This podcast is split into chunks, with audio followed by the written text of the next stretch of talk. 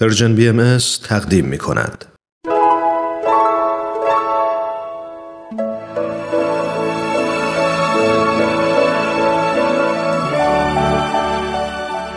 صد پرسش صد پاسخ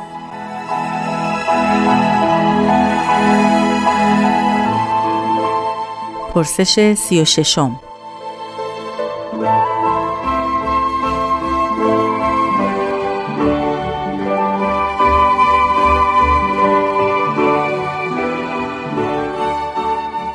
با اینکه بسیار تاکید بر این دارید که حقوق زنان و مردان در دیانت بهایی مساوی است پس چرا اجازه وارد شدن زنان به بیت العدل را نمی دهید؟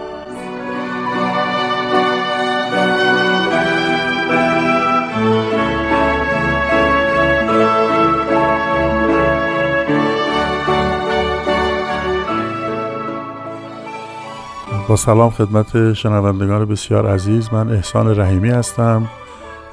در مورد اینکه چرا در بیت اعظم خانم ها نمی‌تونن عضو باشند توضیحی که باید عرض بکنم این هست که اول بدونیم که بیت اعظم چیست.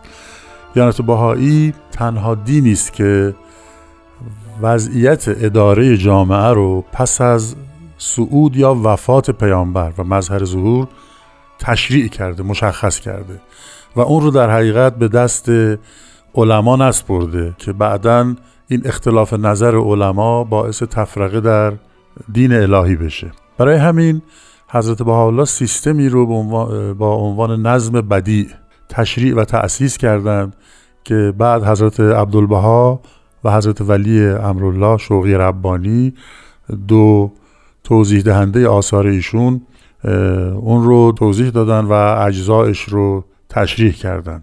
این نظم بدی شامل مؤسساتی است که بعضا انتخابی و بعضا انتصابی است.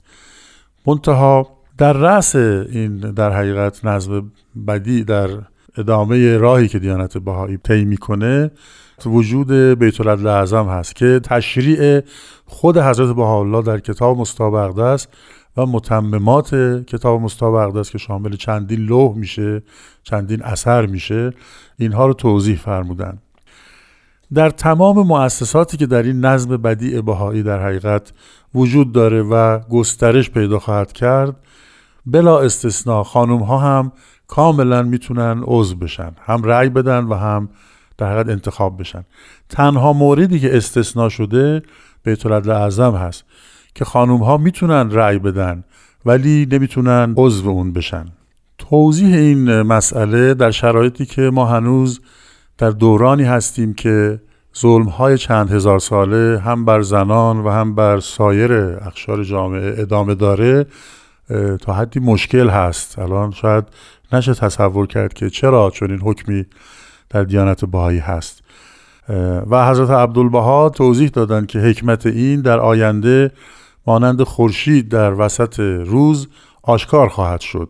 و از این بیان میشه چنین استنباط کرد که مفاهیمی که ما در دنیای امروز که در آستانه بلوغ هست ولی هنوز وارد اون نشده این مفاهیم تغییر خواهد کرد. یعنی در سه سطح افراد و جامعه و مؤسسات و حکومات و ساختارهای سیاسی مفاهیم به کلی تغییر خواهد کرد. نوع ارتباط این سه عامل در زندگی بشر تغییر خواهد کرد. مفهوم انسان، جامعه، حکومت، سیاست، حزب، زن، مرد، قدرت، عدالت و بسیاری امور این مفاهیمش کاملا تغییر خواهد کرد. چون دنیای جدیدی ساخته خواهد شد که به کلی با دنیایی که مربوط به دوران کودکی بشریت در 6000 سال پیش بوده متفاوت هست. در دنیایی که در آینده خواهد بود قدرت خادم عدالت خواهد بود برعکس اونچه که در گذشته بود. در دنیایی که اصل وحدت عالم انسانی محور اعتقاداتش هست و تصاوی حقوق زن و مرد جزء مهمی در زل این اصل هست اصلی که حضرت بهاءالله رو تشریف فرمودند بیت العدل توضیح میدن که بیت العدل وظیفهشون تشریع جزئیاتی است که در آثار حضرت الله نیومده. یعنی در آثار حضرت الله تعالیمی هست که جزئیاتش به طور لازم اون جزئیات رو بیان میفرمند و یکی از تعالیم اساسی که خود طور لازم توضیح میدن این هست که تصاوی حقوق زن و مرد تشریع هست به الله و به طور لازم به هیچ وجه قانونی رو نمیارن که اون رو بخواد نقض بکنه. بنابراین در این مورد دغدغه خاطر ممکنه این باشه که پس حقوق خانم ها چی میشه؟ ما می‌بینیم که به کلی با این حکم حقوق خانم ها کاملا سر جای خودش هست و اون تصاوی حقوق زن و مرد اصل اساسی است که به طورت لازم نمی‌تونن قانونی مخالف اون تشریح بکنن. و این کار رو هم نخواهند کرد چون بیت لازم طبق تعالیم هست به الله ملهم به الهامات الهی هست.